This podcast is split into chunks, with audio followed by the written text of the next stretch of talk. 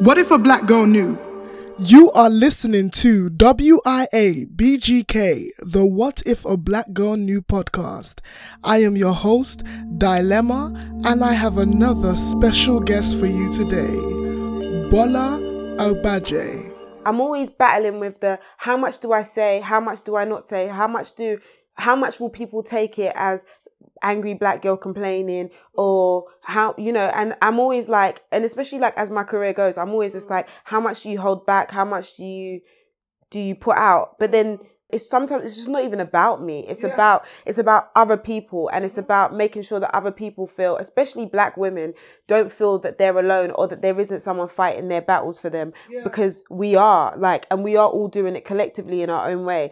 And so Twitter has been amazing because it's been a platform where finally we have a voice. And I think it's been years that we've not had a voice and we've been overlooked. And all of a sudden, you find a community of women that are just like you, mm-hmm. who are going through exactly the same experiences as you. Yes. But you then go, oh, yeah, I'm not alone. And like, that's the biggest thing in the world that you need to like figure out that like I'm not alone in this. Like, I, like, everyone wants to find their tribe and like that's part of like why we exist and what what we you know, how we survive.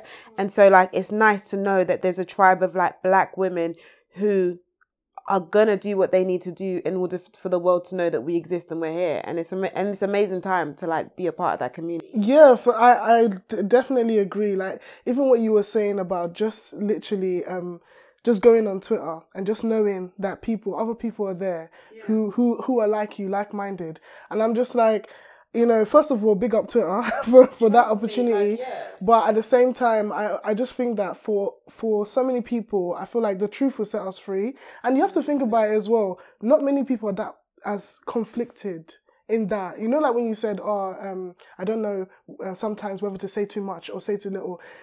You, you know, black women are the most people who have those thoughts. You know? Yeah, it's true because we always know that we're like constantly being judged. Like we're constantly we constantly have to worry so much about how we present ourselves to the world yeah. um, in every aspect of our life, whether it's with your relationships, whether it's at work, it's like wherever it is, like, yeah, everything. Like you're constantly worrying about like, okay, how do people perceive me? What do people think of me? How are they going to accept me?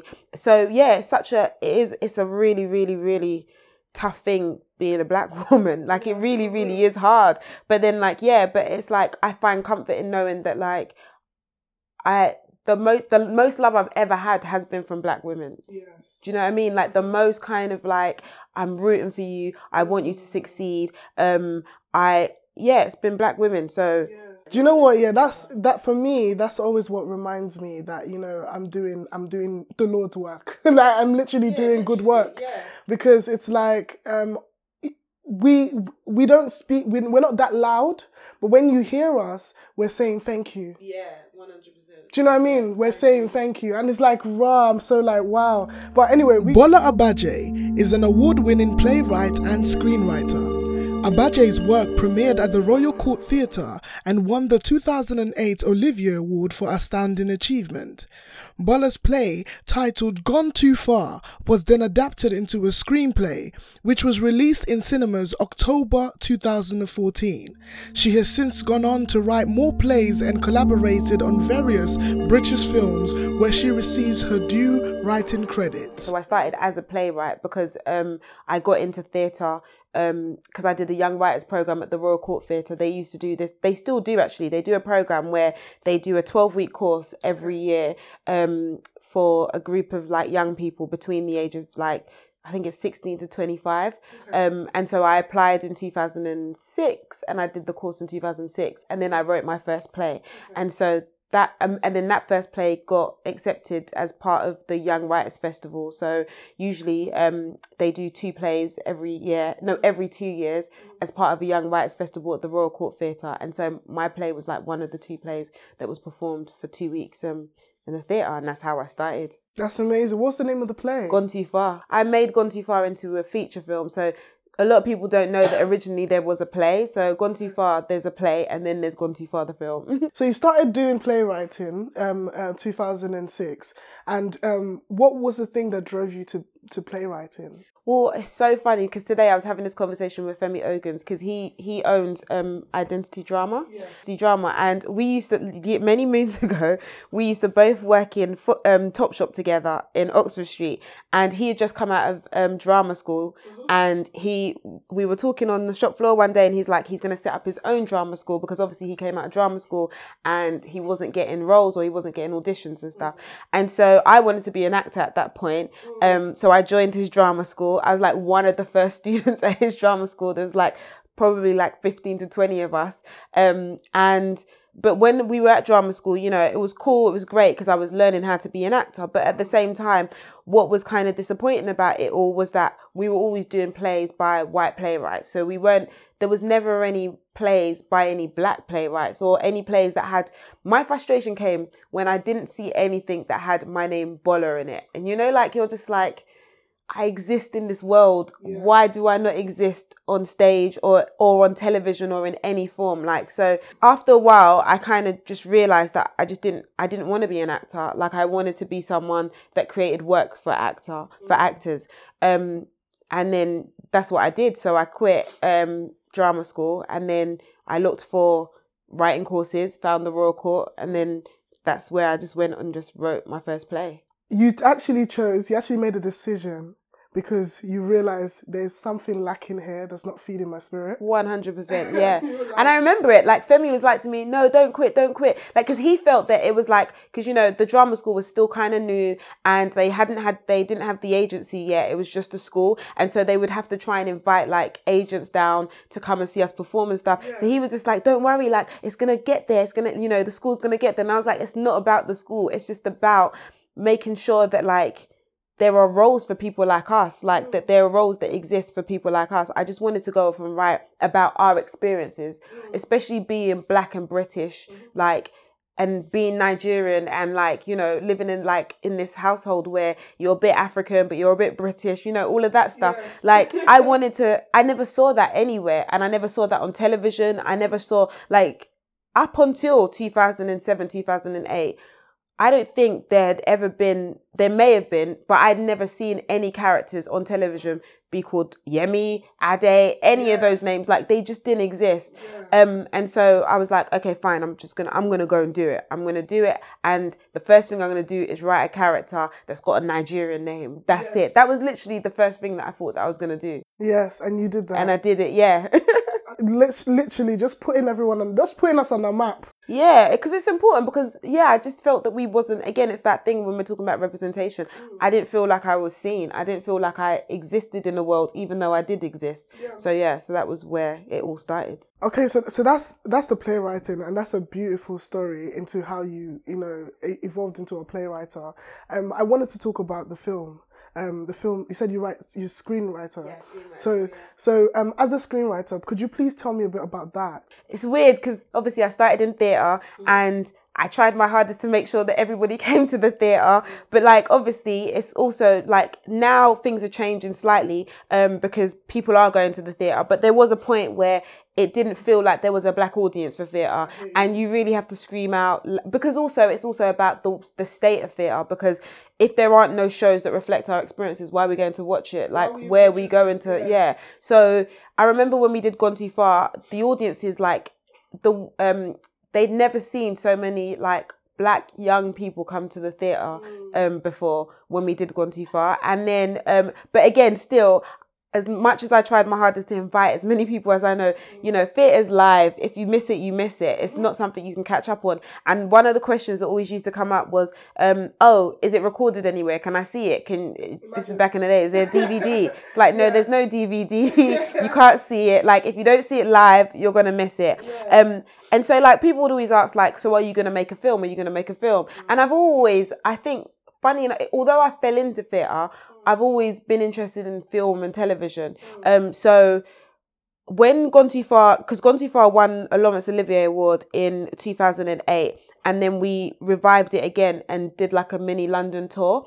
And then um, after that tour, someone from the Film Council they saw the play and they said to me, "Oh, do you like?" Literally, it was after one of the screenings. He chased after me as I was going home, and he was just like, "Hi, I'm from the Film Council. Um, I really, really liked this. I think you need to make it into a film. Have you thought about making it into a film? I was like, well, yeah, everyone keeps on asking me, is it going to be a film? And so that's where the journey of like trying to be um, a screenwriter came from because literally, yeah, someone just approached me on the street and was just like, you should write a film. And then that was it. Wow. Do you know what it is? Yeah, I feel like that is the power of um, going even though you're not ready. Yeah, completely. Like just going. yeah. Even with your playwriting, led to you the, the this person coming up to you about the screenwriting, which now led to you being a screenwriter. Yeah, completely. Because I because I knew that there was a difference. Like I just learned how to write plays, and then it was like, oh, now you got to learn how to write a film. And the film's a visual medium, so I'm used to like writing loads of dialogue and stuff like that. And then all of a sudden.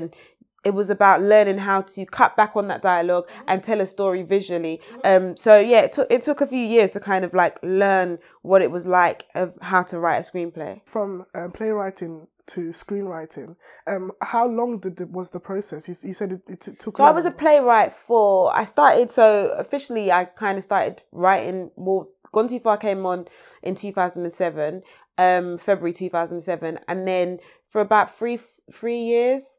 I think I was a playwright because I had other plays. So I I wrote Gone Too Far. Um, I wrote a play called Detaining Justice, and then a play called Belong. But in between writing Detaining Justice and writing Belong, that's when I started the journey of becoming a screenwriter. Yeah. So so I started in 2008 the process of trying to make Gone Too Far into a film, and it took four years to kind of like really like figure it out, drafts after drafts, um, trying to like you know trying to get this thing done and made. Um, and then we didn't make Gone Too Far till 2013. Okay, okay. That that was um, because of how much work went into it. Yes and no, but also the state of the industry. Bola like- speaks to me about the difficulty in telling black stories. As someone creating screenplays and theatre plays surrounding the black British experience, she tells me of the various hurdles put in place.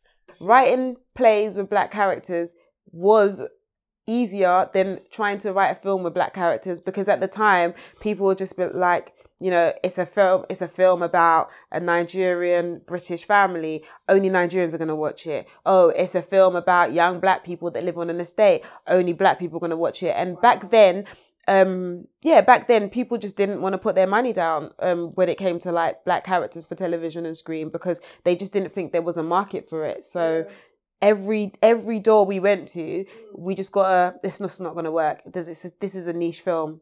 Who's going to watch this? When we watch movies as black people, uh, um, like I'm Nigerian as well. Like when we watch movies, regardless of who is on the screen, the story is what's important to us. Yeah, one hundred percent. Because it's what we've been raised up on. Like my mum, I, I always say to people, my mum watches Bollywood. Like my, there's a channel on Sky called they Rishtey. Yeah, but she Rishtey, she comes to my house.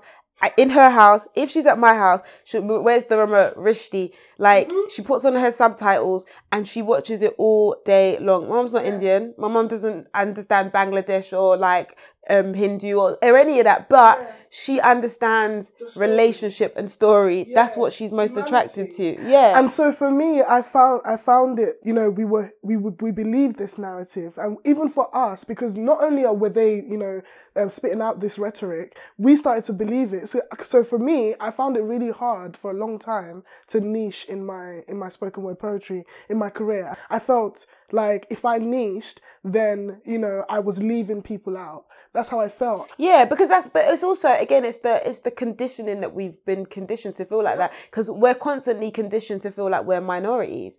Like so we're constantly told, "Oh, there's not that many of you." Like, you know, whenever sometimes, you know, people complain or if you go the BBC needs to have more black shows or it needs to have more black leads or, mm-hmm. you know, someone will come with, "Oh, but black people only represent 14% or whatever percentage it is." But it's like, no, it's not. We like as a Nigerian, we're a global majority. Like, so it, and it took me traveling when we finally made Gone Too Far. We entered it into the film, so it launched at the London Film Festival, mm. and then we went to quite a few festivals around the world. So we went to the Durban Film Festival in South Africa and also AFRIFF in Nigeria. Mm. And it was going to those two festivals that made me realize and really truly understand how much of a majority we are, and also how our stories are worldly stories. They're not just stories that are just for black British. Um, it's, it, it's seen as the black British experience.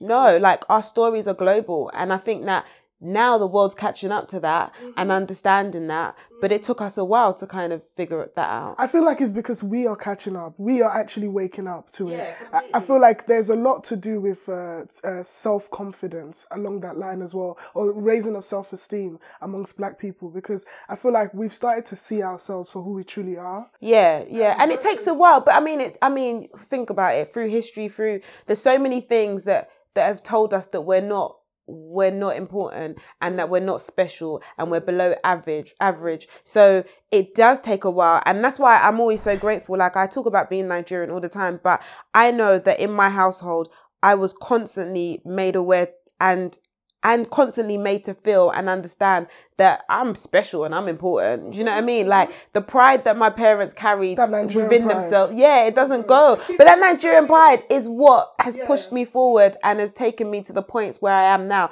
One time a journalist said to me, Oh, you know, growing up on I grew up on the North Peckham estate in Peckham mm-hmm. and you know, he was like, Oh, growing up on the North Peckham estate, like what made you feel that you could you could get out?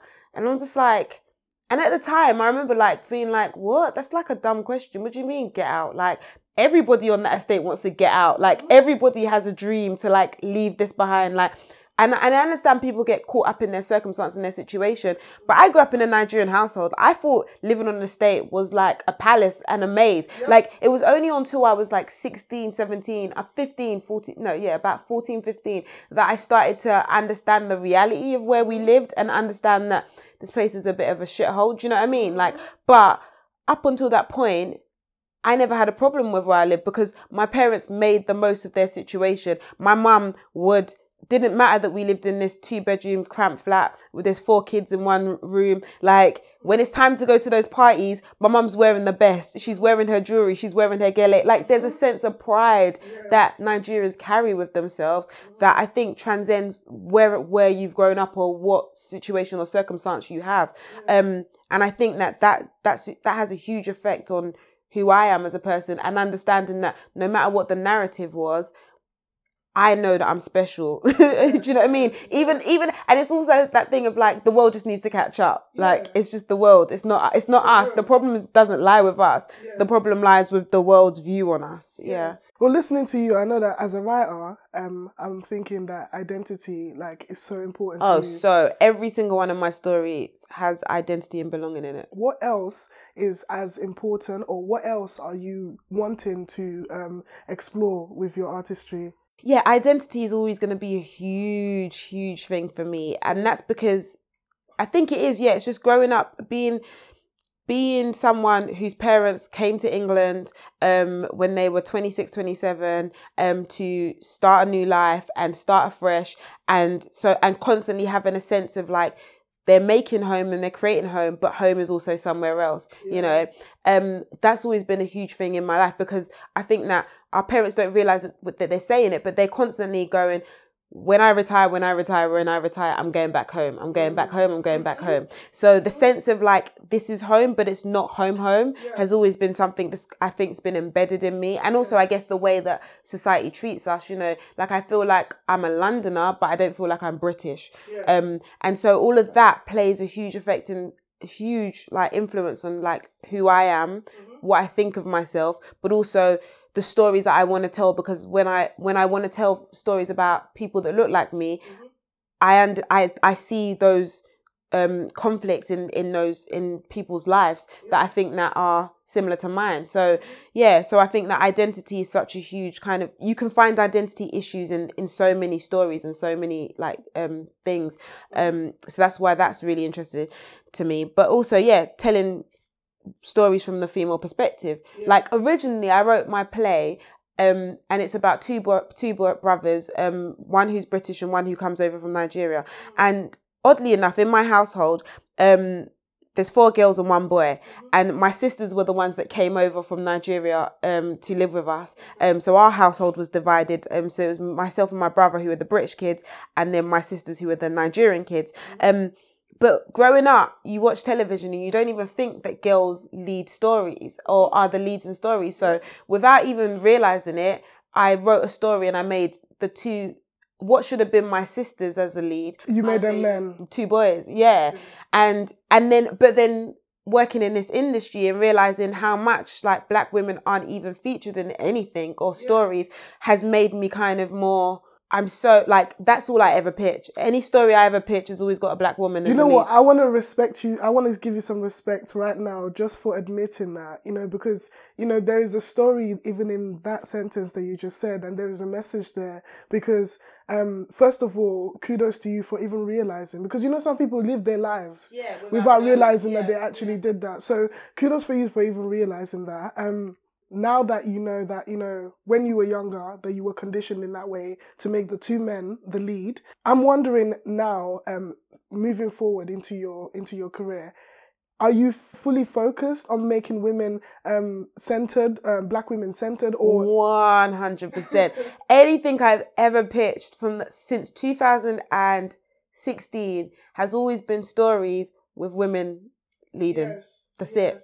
That's it. Unless someone's like approached me and said, "Oh, I've got this story" and stuff like that. But majority of the time, whenever ever I've created a story, it's always been a woman. She's always been the lead. Yeah. Like I come from a, a family full of women. Like my household is like we have more girls than we have boys in my family, right? And and even then, there's something in me that didn't realize that like instead of making women leads, um, I'm making a a, a boy. Yeah, yeah, and like. And yeah, and it took realizing, like going through, like understanding the industry and understanding, like I've got so many friends who are actors and especially black female actors who are like constantly telling me like they don't get an opportunity to audition for things or when they do, they're not, you know, they're secondary characters or if or if any. Mm. So yeah, it just made me. I I got to, my eyes. I opened up my eyes and I got to see like the world in which we live in, and I, I wasn't happy with it. And I'm like, I I can tell stories that have. I want to tell stories about my mom. I want to tell stories about my sister, my cousins. Like that's what's important to me because those are the people that have influenced my life and have have had such a huge impact on who I am as a person. This podcast is sponsored by my one woman show, showing at Battersea Arts Centre on the 21st, 22nd, and 23rd of March, titled For Women. Come and see the play, For Women. it excites me that like yes other people don't even know how to tell our stories or haven't even thought to tell our stories because then it leaves us to do it. And so that's always an exciting thing to like and a pros- like things to look forward to because yeah our stories haven't been told before. So fighting to tell our stories yeah is one thing but also the fact that we're going to be the first to do it or mm. yeah it's always been something that like yeah makes me like i get excited about it I get excited about that as well because um, I always say like whenever I used to speak in a room uh, with uh, with black the black people, they used to say, "Oh, you know that idea is good, but someone's someone's probably about to do it. Someone's gonna do it." And the interesting thing about that is that I've been hearing that for for years, and it never ever comes. And out. the thing is, there isn't, and there is like so weird that like there's no such thing as as uh um one your own like a single idea, one idea. There isn't. There is somebody else that's probably thinking about exactly the same thing as you, but it's also about execution. It's also about who's gonna do it, and that's the thing. Like, and also I've always realized like I never shy away from telling. If someone says to me, "Oh," like at the moment, like I'm writing this um TV show, and then the other day someone was just like, "Oh, I heard someone else is like doing um their version of this or whatever," and I was just like, "Yeah, but they're still not going to do it the same way that I'm going to do it." So I'm not. It's it's not a competition. Like it's not, and not in an egotistical way. It's just like. Theirs is going to be different to mine because we're going to come at it from different experiences. So yeah, we're both black and Nigerian and British, but like it doesn't matter that we're not. We're still we've still grown up differently. And I like- always, I always, it always bothers me about that because I feel like it's a limiting belief again. Because at the same time, you know, I don't know how many stories of uh, romantic boy falls in love with girl in Manhattan that I've seen. Do you know what I mean? I've seen loads. loads, and it doesn't stop you from watching the next one. Yeah, so like when people when that's why I go back to when people come and say, you know, um, somebody might do it, someone would do it, and I just feel like so what? Who cares? It doesn't matter. It doesn't matter because whatever a good, all you have to worry about is creating good content that people, the audience will find it. Yeah, and that's it. And and do you know what? We've done it time and time again. Look at the Nollywood industry. How many times have we got one auntie that's a wicked witch? Do you know what I like mean? all It the time. matter. Even like I'm telling you, these Bollywood um, TV shows that my mum watches, yeah. Oh my god, like they are they're the same. Like I'm just like to my mum, but did you watch the other one that like no no no this is different. This is different. Because this one this one's mum. This one's this one she- this one she's a bad woman. But I'm like yeah but that one's mum did something evil to like it's always oh the evil stepmother He's I the mean evil stepmother for days. But honestly, I, I, I so I, I, I am also excited about the possibility because even in the art industry, uh, as a painter, um, the I went to the National Portrait Gallery uh, recently for the first time, and I walked through, and I was I was so sad because everywhere there was a black person, there um, they were a slave, right? Um, and I just thought to myself, okay, this is the narrative that is available in 2018, and you know. I would I was gonna be like, no, there should be more, there should be this, there should be that. But then I realized it's it's sad it's more sad because there's nowhere I can go to see what black British people looked like. yeah You know? Not even to say, oh, include us in this thing, but there is nowhere I can go to see it. And it's not because, you know, somebody hasn't thought of it. No one has done it. Yeah. You know, and so me, I found that really But it is the uh, you know what my mum said something really interesting to me like recently because my mum and dad right so they've just retired and so like they're literally they've turned into those like I always say that they're old so because 65 is not really old but they're old in it and so there's times where they'll say things like oh so when I was something something something they'll just tell you a story and you're like I did not know this family history. Like, when did, why have you never shared this with us? And my mum was just like, look, our history is oral. That's the difference. We shared our history by telling it and passing it down and telling stories. Um, whereas like, and also, I mean, when you look back in history, you know, our libraries were burnt down, our, you know, things were destroyed. So even though like our his- our history is oral in one sense, mm. there's also like our history to figure out like has always been rewritten. And that's the problem. And that's why I think that our generation is the generation that turns around and says, no, like you are going to know that we created this. You are going to know that we existed. You are going to, like, you're not going to take it away and try and whitewash our history and try and be like, oh, yeah, you guys did this thing, but then this white creative did it better or did, you know what I mean? Like, and take away our history from us. So I think that.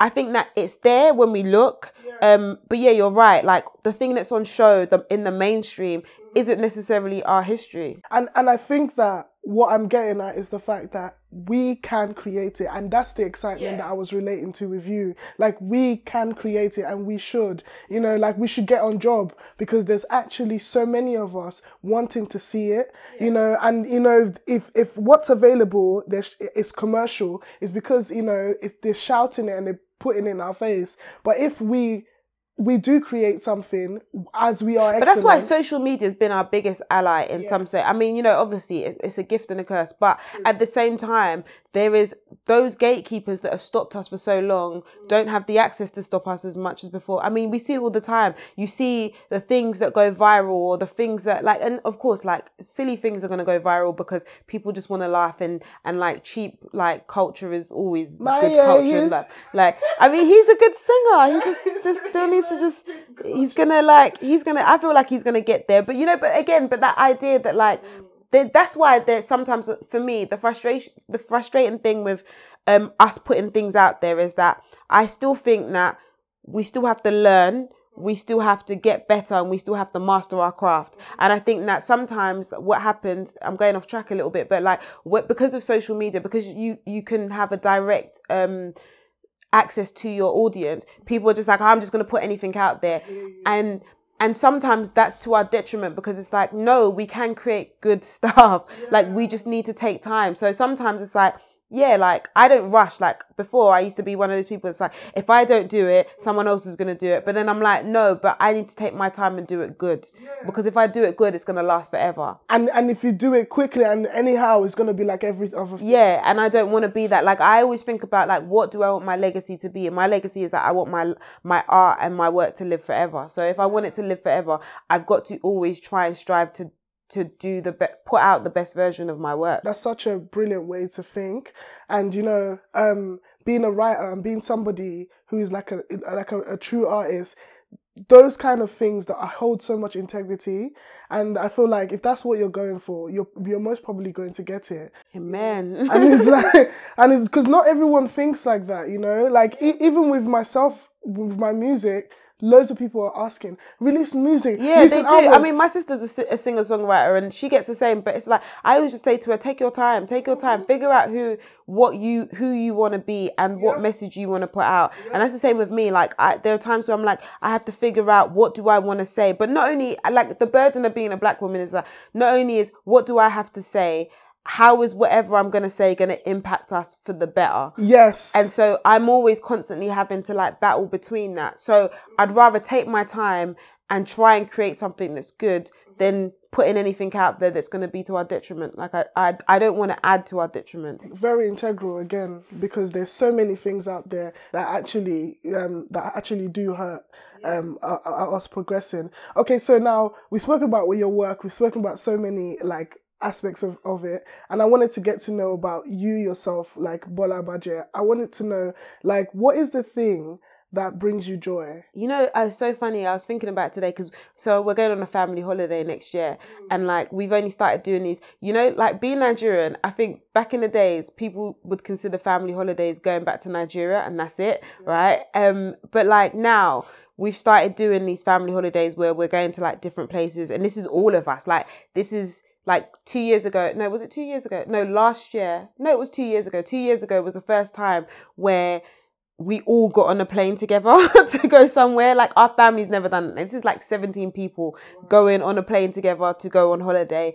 Um, and my family, I think, are the things that are the people that bring me so much joy in life. And that like everything I try and do and try and create is for them and is for and is to make them proud and is to also especially for like my nieces and nephews to create a better world for them. So for them to have something to look forward to and a sense of pride for them to not struggle as much as I I did in life. Um and so yeah family has always been has always been the the thing that pushes me forward 100% like my family and my friends and my center and my joy yes Success is hardly a straight road, and when striving for a height of greatness, you will meet some bumps in the road.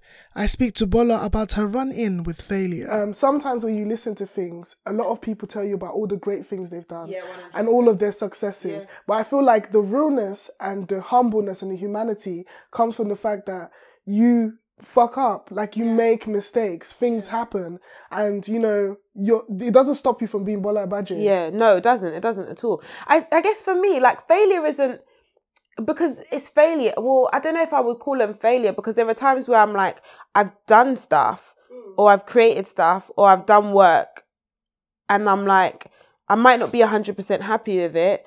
Um, but then I'm like, okay, well, I'll learn for the next time to be better. So I'll learn to do a better version of it the next time um, and keep going. Like, my aim as a writer is always to just learn to be better for the next time, like, I, like until I am the best. So, so even though there are times where people might be like, "Ah, I didn't like that play," or "I didn't like that thing that you created," or "It was just okay." I don't know. I don't know if I would consider them failures because it's like I had to go through that process in order to know that I needed to be better. If that makes any sense. So, so yeah. But I mean, there are times where I don't know if it's failure, but I think it's there's, there's times where I'm just like it's not going the way that I want it to go.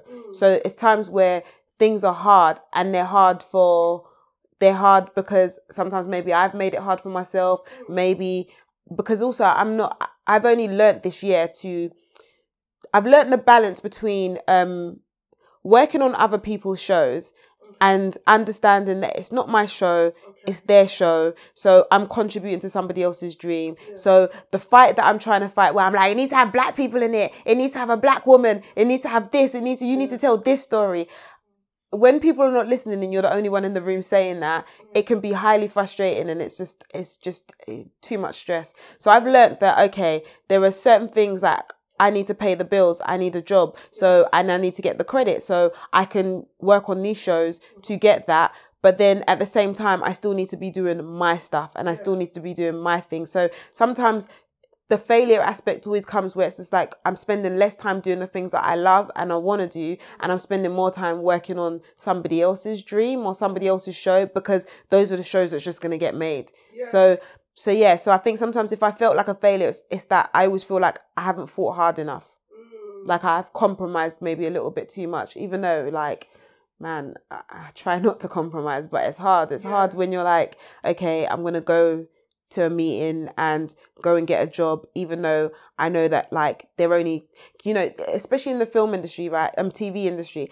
They've created this free tick rule, which is just like on every show you need to have like a black, um, black or ethnic minority or whatever it is, um, on that show as a creative. So whether it's on the writing team, a director, you know, a producer or whatever. And what these production companies now do is that they know that they need to have that in the room, mm-hmm. right? So, but we're always the last to get hired for anything. So I, as a writer, mm-hmm. I'm always like, sometimes I'll get a, a job offer mm-hmm. and it's like, I'll go and meet them and I'm like, oh, I feel like I'm at the beginning stages. And it's just like, oh, yeah, yeah. So we had this writer's room like ages ago and we've had all these people and this show's going to go ahead and we're looking for someone to write an episode. And then it slowly starts to dawn on me that, oh, wait, they just realize they don't have a black person in this room. So it's like, okay, I'm going in to represent us.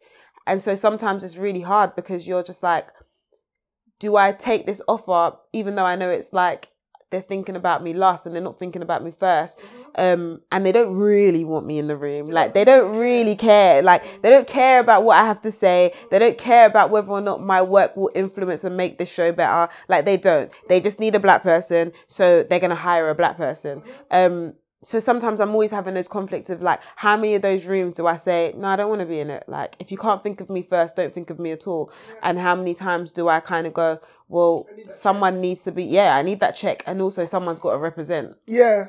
Uh, do you know what? Yeah, that is such a conflict for I feel like every creative that is Yeah, a black woman. 100%. Like it's such a conflict, and and it's it's it's you know it makes me think that like I need four four hands. Yeah. Do you know what I mean? Two yeah. to go into these rooms to go and get the check, and two to come and make the work that's going to that change you the to do world. yeah and so yeah and so so i think sometimes where i feel like a failure is is that i'm spending more time doing the other work than i am doing the work that i want to do and tell the stories that i want because it's harder to tell the stories that i want to tell Yes. because i'm not getting the opportunities to have those rooms and have those spaces and you know and even when you do like like right now like I've, i'm gonna have my own writers room for a show that i've been working on right or trying to create. And even then you know like and they sometimes they don't mean it or they don't know they don't know consciously that this is what they're really saying. But they're going okay cool. We love this idea. We love this story. We want to give you a writer's room. Um but also you're new. You're fresh. And you're just like i've been doing this for 10 years. I'm not new.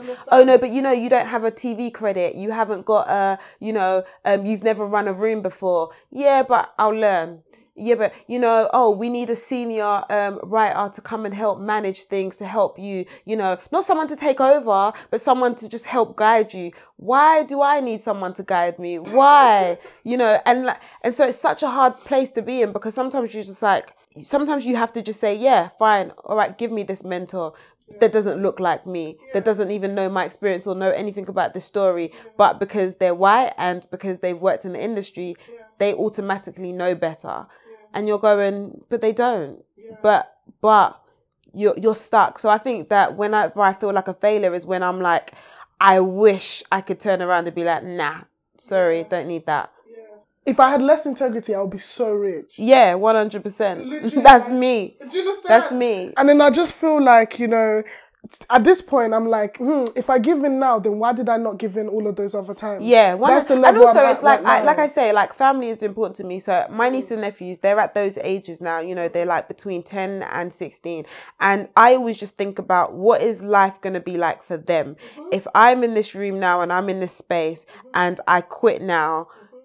How hard is it's hard already for me? So how hard am I going to make it for their generation and people that come b- behind me? So I'm always concerned about the people that's come behind me, um, and so that's where I'm always like, oh, I can't compromise now. Or even if I like I compromise small, small. So like my small, small compromises is fine, I'll work on someone else's show. yeah. But when it comes to my stuff, Yeah. no, I'm going to fight for everything that I've wanted. So the fact that a show is a black woman as a lead, I'm going to fight for that. If you tell me you don't want to make it, fine. I won't make it. I'll go somewhere else. Like I'm not going to do those compromises. It's like they don't say it no more because obviously I think that a lot of producers have been caught out and commissioners. But before, if I ever pitched an idea that had a black lead in it, someone would always turn around and go, "Yeah, you know, this is a good story, but you know, the angle in which you're coming at it is a little bit, um, you know, we need to make it more universal." So their universal is you need a white character, and although like I'm not against having white characters in my story, like I understand the world is full of people. No one, no one, nobody black actually actually wants to stop white people from doing anything. No, ever, don't ever ever. Like whenever I've created stories, there is always white people. It's just that they're just not the lead. They're just not the lead. And so, but then like, so back in the day, one of the the notes that used to come back would be like, oh, you know, um, we need a way into your story, and so maybe you can, um, if you made this character white, then it would be more universal. And and so there'd be times where I'm just like, no, I want to tell it from this angle, from this perspective. Like having a white lead telling my story doesn't help me. And once I watched this thing about the woman who wrote um, Orange is the New Black, and she said that that if she didn't um, make the white character the lead, even though all the other ethnic characters in it were the ones that she wanted to tell the story of, they wouldn't have made it. And I sat down and I was like, I still couldn't have made that compromise because I'm too stubborn for that. So I'm like, well, fine, you don't want to do it that way. Like I would still have fought for create. What's her name? Um, I don't know the name Crazy of her character. um, Cra- yeah, but I would have fought for her character to be the lead. Like I would have still gone all the way and gone. I want to tell a story about her, yeah.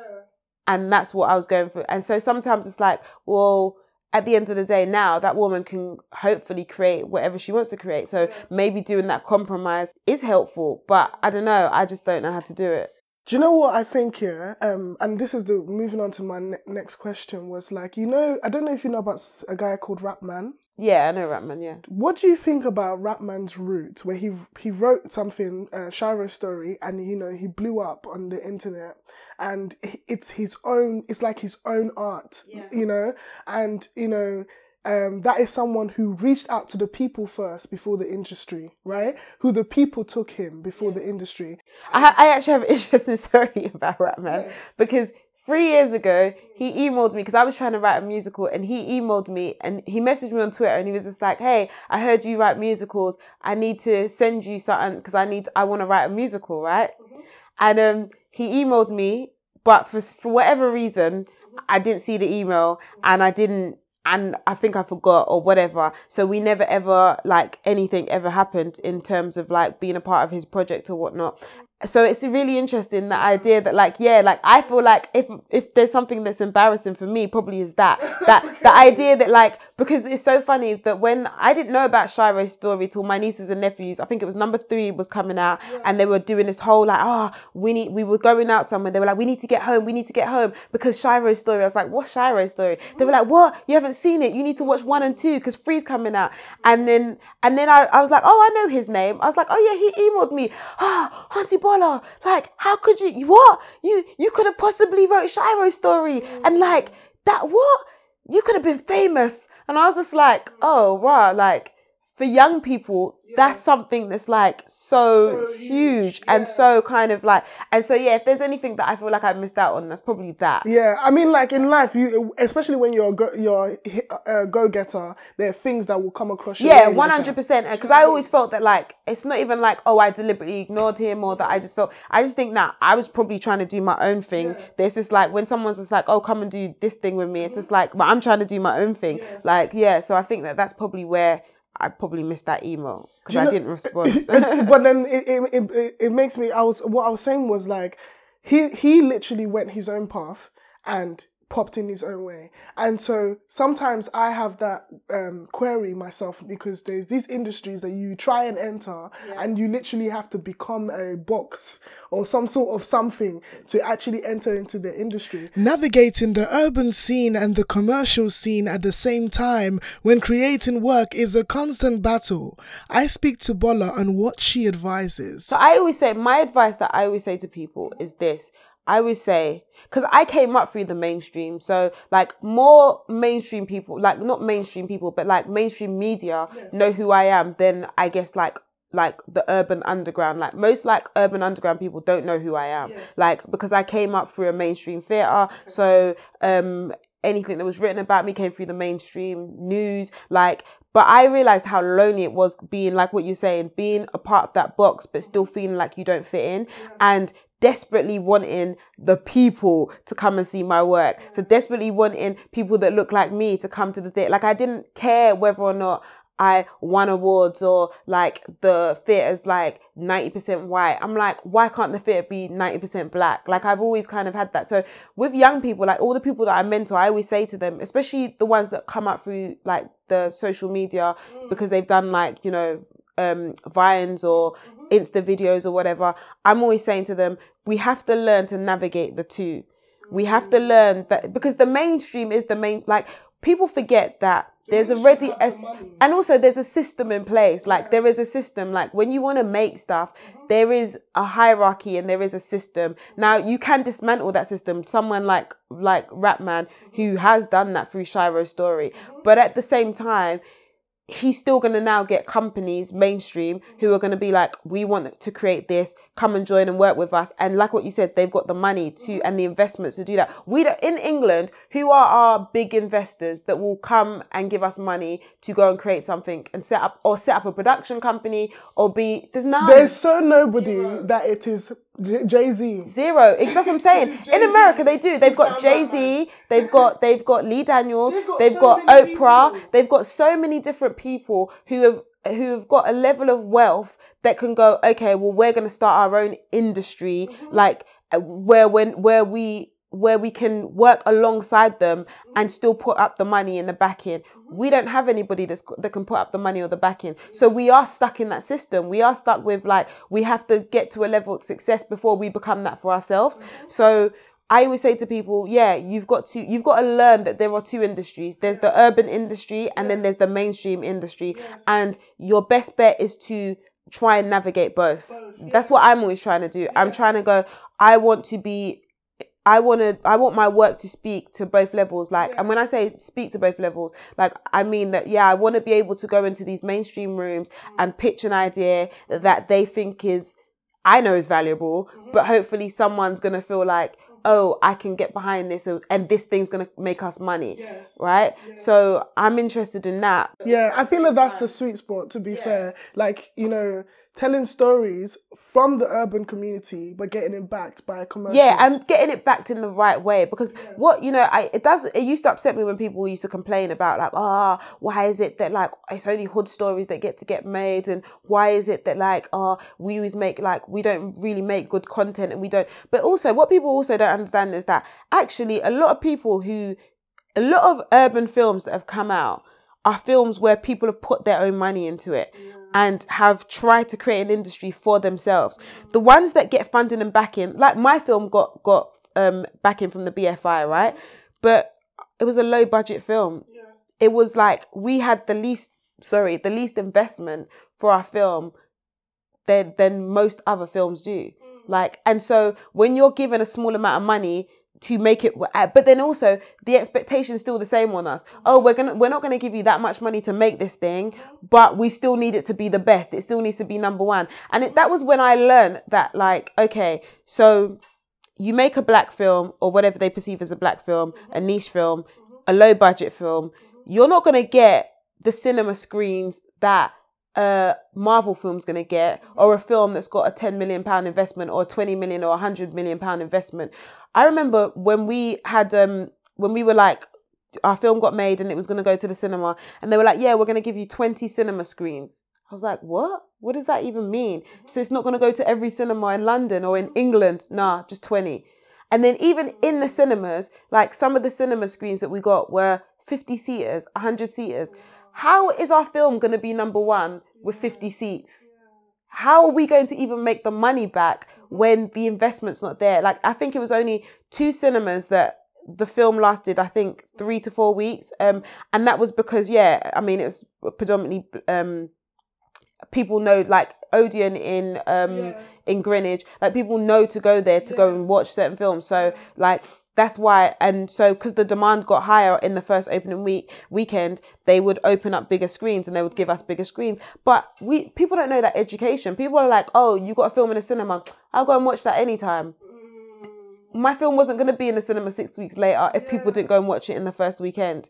So yeah so it's a kind of it's a weird situation to be in that people don't understand how the industry actually actually works uh, you know, I really appreciate you saying that as well because there's so much education that needs to go into um, what you know consumers can do to to support creators because there's not that knowledge. Yeah, there's not the knowledge. And so people go, oh, it's just urban films that get made. But like, I'm really good friends with Femi Oyeniran and he, he makes intent and people, some people are sometimes up in arms about, oh, why is intent out there? Why does that, why is that the only thing to represent us? But I know how hard this guy works, how he grafted, how much he, tr- he has tried to create an industry with no, um, the industry's not behind him. It's not like he's got funding. And these fundings exist for people like us, but there are no people going towards him. His funding that he's got were from private investors and private backers.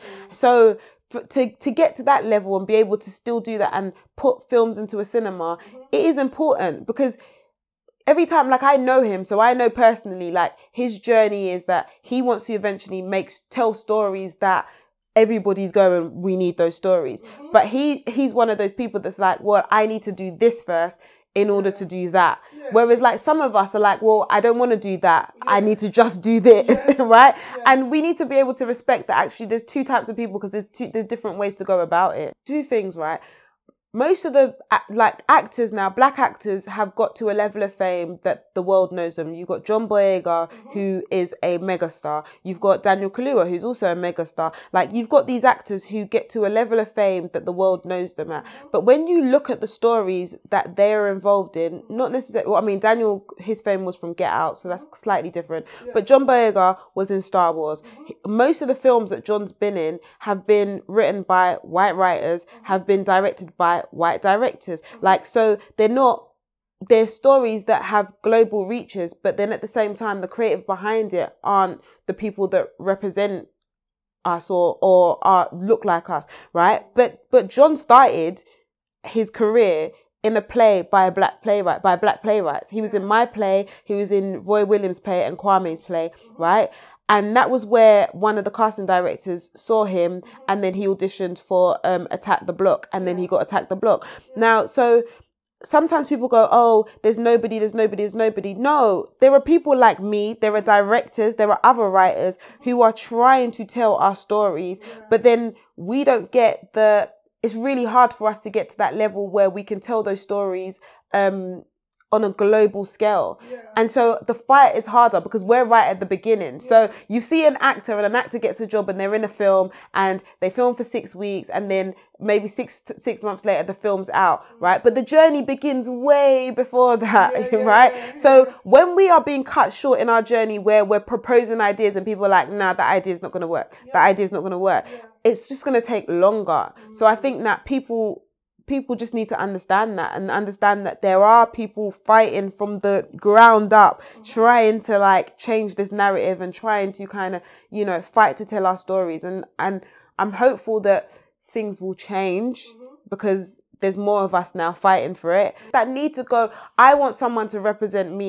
So you're like okay who is it? Who is it? Oh you. Okay you need to now fit into all of our boxes. Like you need to represent every shade of blackness. You need to represent the different types of black people. And you can't, you can't, we can't hold just one person up to be our standard. And lucky for white people is that they do, they've got, they can watch a period piece drama and be like, this is what I like. This is the type of art I like. Or they can watch EastEnders and be like, this is what I like. We don't ever get to have that range. We don't ever get to go, this doesn't speak to me, but this does. Like, you know, and so when someone gets up and just goes, I'm just going to create something and I'm going to put people in a room and I'm going to create our own talk show and I'm going to do it. Mm. Like, you have to salute them. You have to. Yeah, especially if they stay they keep, ownership. Yeah, because that's what's important. That is what's important. Because the only way that we're going to keep doing more of the things that we want to do is if we are in those rooms having those conversations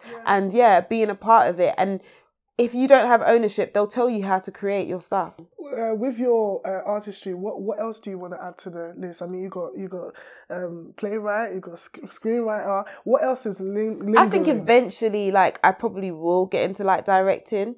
Um, but I feel like I just need to just be the best writer I could possibly be before I become a director. And also, like, I'm interested in producing because, again, I'm interested in the idea of like, how do we sustain, you know, the film industry is just like the music industry, it's a business. Like, and so we have to have the level of education to understand that it's a business. And I think that that's something that I'm really interested in the business side of it. How do we not only create the work but also own the work? How do we have that? How do we have that ownership? Because that's the only way that we're going to be able to create more work if we have ownership over it. I agree, and I feel like it. This has been such a great conversation. Thank you so much.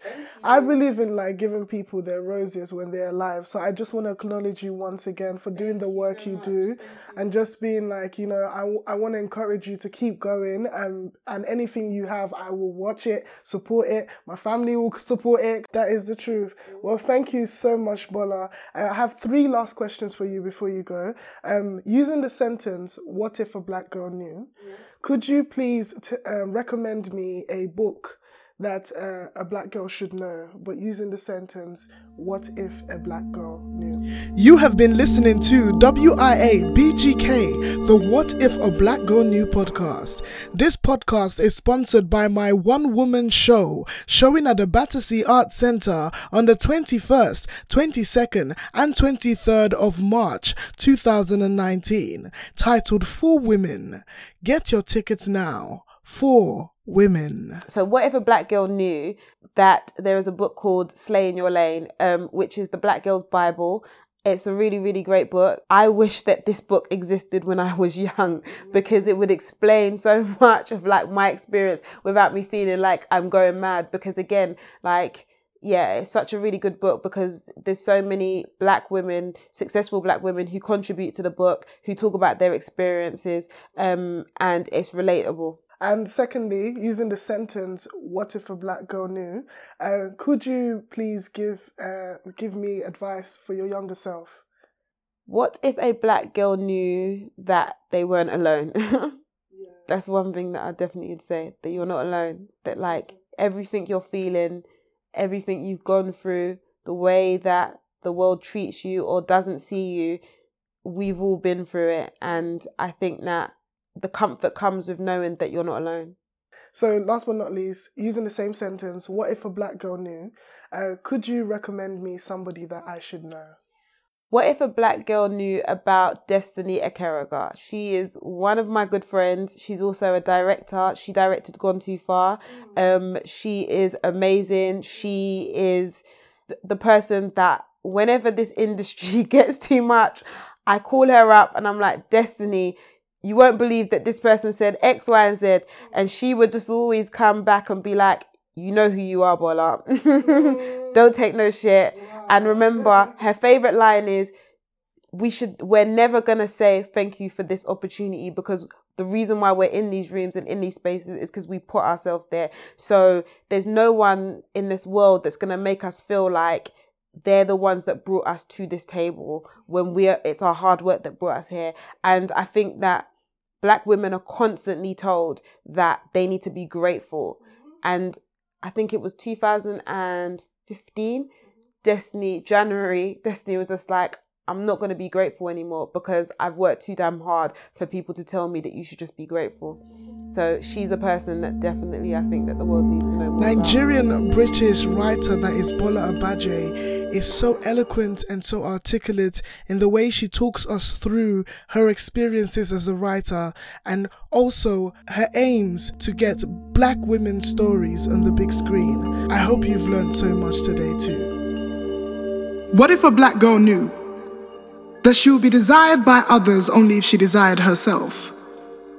That beauty is not a shade but a mindset, and the best indicator of it is self confidence. As I talk some sense, insert here confidence.